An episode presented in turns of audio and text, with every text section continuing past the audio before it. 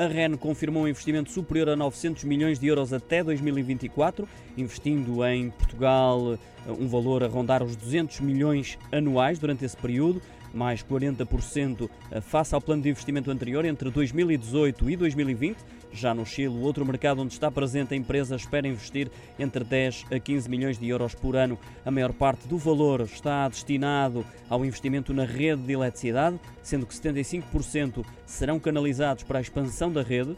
A empresa aposta também na modernização, aumento da resiliência e adaptação às alterações climáticas da rede de muito alta tensão, com os restantes 25%. Já a rede de transporte de gás natural vai ser alvo de um investimento anual entre os 15 a 20 milhões de euros. Para a rede de distribuição de gás, a Porto Gás, a empresa destina 25 milhões anuais.